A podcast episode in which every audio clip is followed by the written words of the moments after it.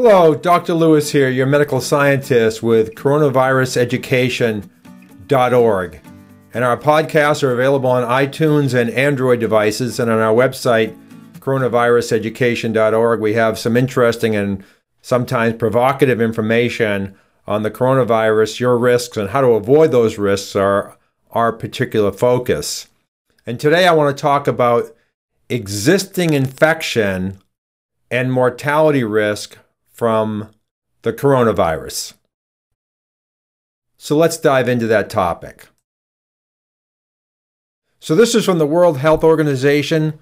Chronic diseases are the major cause of death and disability worldwide. In the United States, the CDC says it's about 90% of disability and cost are chronic diseases, and the World Health Organization substantially agrees. But we have to understand or ask the question what is causing these chronic diseases? And the various associations show that there's significant overlap in risk factors, but let's go over some somewhat facetious ones because in the standard of care, we're being treated or managed for these diseases. We're not really solving them. If you're on a drug for life, the solution for your condition has not been found. So, if you have heart disease, is it because you have a statin deficiency, you know, a cholesterol lowering drug? Or if you have inflammation, do you, did you have a prednisone deficiency before taking prednisone?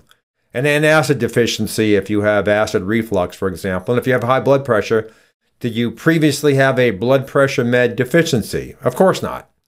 So if not these, then what is causing your chronic condition or conditions because they usually occur in groups. 60% of Americans have at least one chronic condition. 40% have at least two. So there's quite a lot of overlap.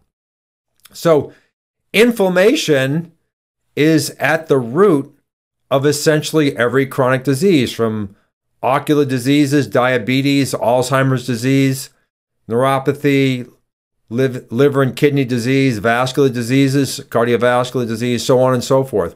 So it's inflammation. It's pretty well known. White blood cell counts go up, something like C reactive protein goes up. So, inflammation, is it the cause? Let's look into that. So, what is inflammation? And this is from Harvard Health. Think of inflammation as the body's natural response to protect itself against harm. So, can inflammation be causing chronic conditions?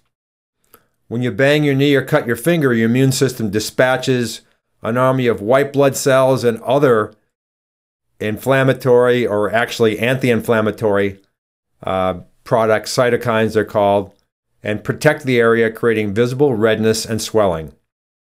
Importantly, this process works similarly if you have an infection like the flu or pneumonia, or even periodontal disease where you have bleeding gums. Your white blood cell counts will be elevated across your entire body, but it'll really be localized in the vasculature of your gums as these bacteria are eating away at the bone of your jaw. So, uh, is in these settings, inflammation is essential. Without it, injuries could fester and simple infections could be deadly. My mentor at Harvard, Dr. Tremp, always used to say, inflammation is a treasure of nature.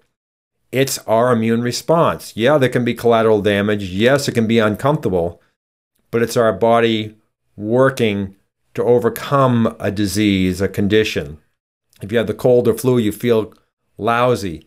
If you have something chronic, you may not feel lousy, you just may feel a little bit unwell. And that's pretty much ignored in medicine today. Let's look at some data.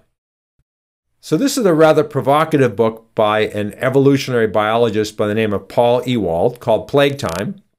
And he has an interesting article in The Atlantic called The New Germ Theory. And what he says, and I happen to agree with him, and I'm going to show you data that substantiates a lot of this. Germs can be virus, bacteria, uh, parasites, molds, things of that nature, appear to be at the root of heart disease, Alzheimer's, schizophrenia, many forms of cancer, and other chronic diseases. Interesting, many forms of cancer, not all. That's a curious, curious statement.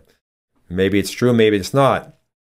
The greatest threats to our health come not from sensational killers such as Ebola and even COVID 19, because when you look at the disability and death caused by chronic conditions, maybe it's agents that are already here causing long term infections, which eventually lead to debilitation and death. And the medical establishment has largely ignored the evidence.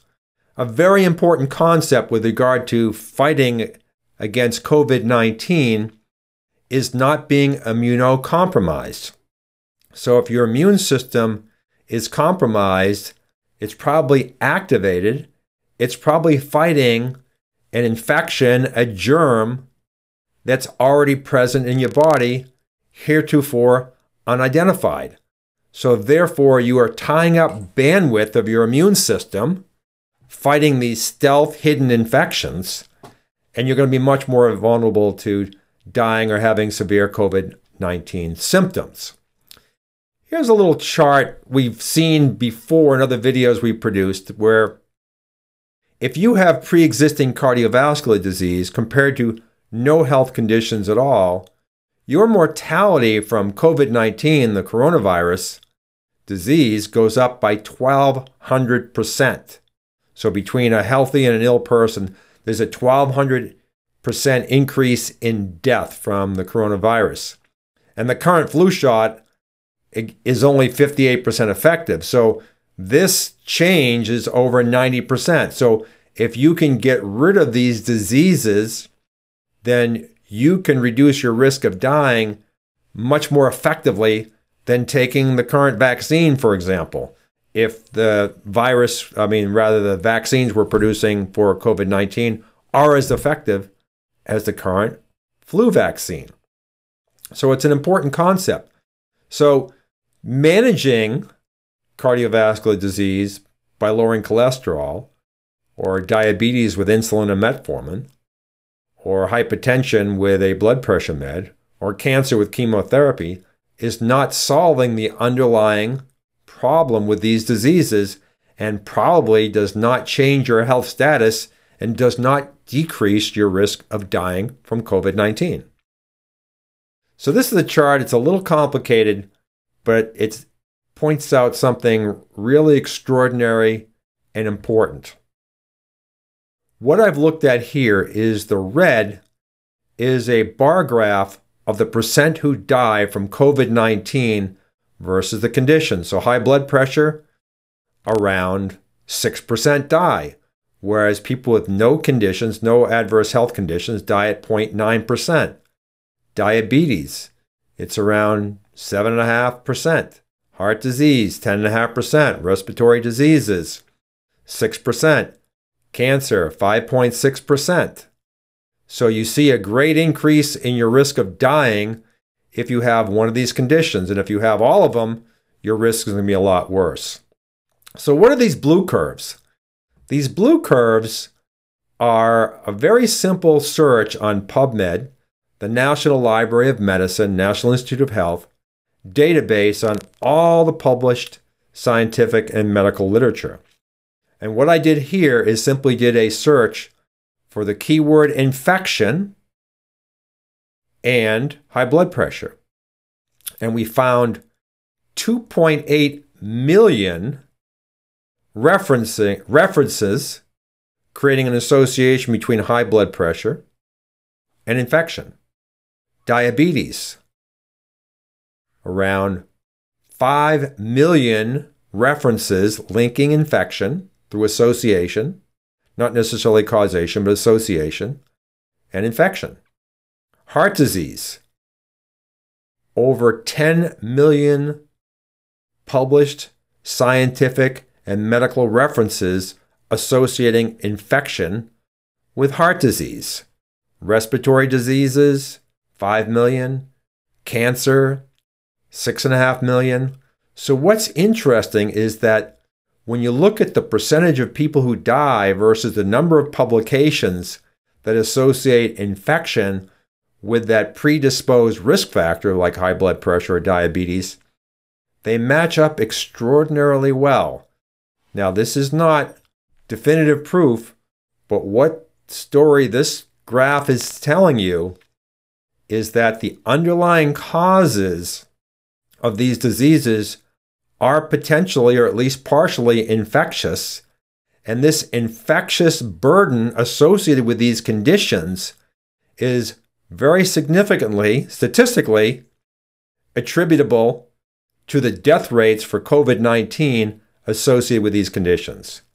So, real brief summary chronic diseases are diseases of inflammation. Inflammation is a treasure. Infection, chronic infection, may or is likely tied to the inflammation that is uh, associated with these diseases. And it's these underlying infections that are tying up immune system bandwidth and making you more vulnerable to die from COVID 19. So, this is Dr. Lewis with Coronavirus Education. Here's our website. Come on our site and subscribe. Look at our podcast on iTunes and Android devices. And I really appreciate your time for listening to this presentation. Thank you very much.